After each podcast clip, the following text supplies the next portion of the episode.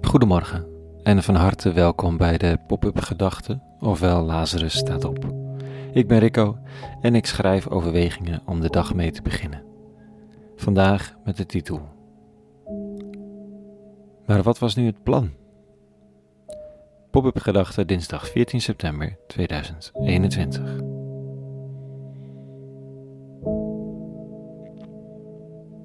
Een derde deel van de bomen op aarde wordt ernstig bedreigd. Volgens Trouw sterven massaal in alle stilte boomsoorten over de hele wereld uit.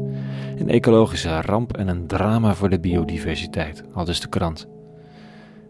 Het artikel vertelt over de boom des levens, of wat lokaal de boom van het leven wordt genoemd op Madagaskar, de baobab, het icoon van het Afrikaanse continent. Het staat op uitsterven. De boom des levens die eraan gaat, dat kan geen goed teken zijn.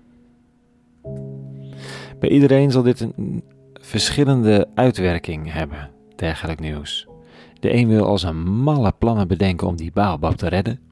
Er zullen vast wel initiatieven zijn om ze te planten ergens. Laten we kijken of we daaraan bij kunnen dragen.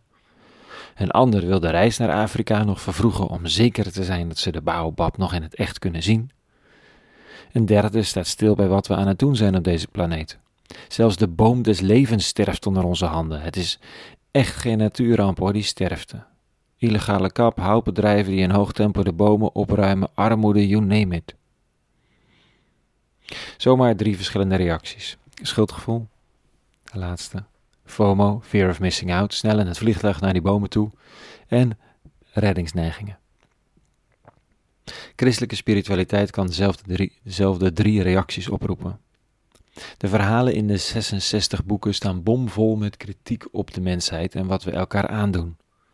En dan is schuldgevoel niet zo ver weg. Wat maken we er een bende van in de wereld? God moet wel vertorend zijn. FOMO is net zo goed aanwezig. Dit keer gaat het alleen niet over een ticket naar Afrika om nog zelf de boom te kunnen zien, maar het veiligstellen van een ticket naar de hemel, als het met mij maar goed komt. Ook een veel geconstateerde reactie op de mens- en maatschappijkritiek in de Bijbelse boeken. De derde is de reddingsneiging. Nu niet om bomen te redden, maar om mensen te redden, of nog de aarde te redden, of op enige manier het anders te gaan doen. Vandaag lees ik over de rabbi, die zichzelf typeert als de zoon, zoon van de eeuwige, zoon des mensen. En hij zegt over zichzelf: Zozeer heeft immers God de wereld lief gehad dat hij zijn enige geboren zoon heeft gegeven, opdat al wie in hem gelooft niet verloren zal gaan, maar eeuwig leven zal hebben. God heeft zijn zoon niet naar de wereld gezonden om de wereld te oordelen, maar opdat de wereld door hem zou worden gered. De grondtoon van de eeuwige richting een wereld waarin de boom des levens voortdurend bedreigd wordt door het falen en de kortzichtigheid van de mens, is liefde. Dat was de reden voor het verschijnen van misschien wel de grootste, de meest indrukwekkende en de meest gekende mens in de geschiedenis van de wereld, Jezus van Nazareth. Daarom gaf de eeuwige, zegt de christelijke spiritualiteit, zichzelf aan de mens, om net als de boom des levens bedreigd mogelijk gesloopt te worden, om door die ondergang heen nieuw leven te bieden. Theoloog en bisschop N.T. Wright zegt dat we die teksten hier in de geschiedenis zomaar slecht hebben gelezen, alsof er stond: God haatte de wereld zo dat hij zijn eigen zoon gedood heeft.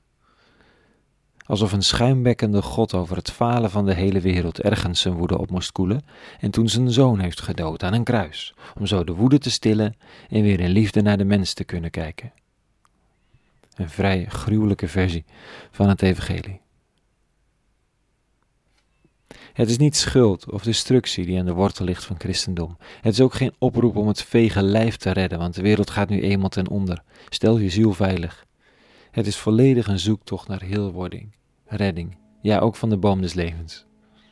In het licht van de man van Nazareth wordt de mens geroepen om anders te handelen, om de kortzichtigheid te laten varen en het falen niet eindeloos te herhalen, maar keuzes te maken, lief te hebben, wat het ook kost. En dan te hopen en geloven dat dit ook de baobab zal redden. Want zonder boom des levens gaat het niet.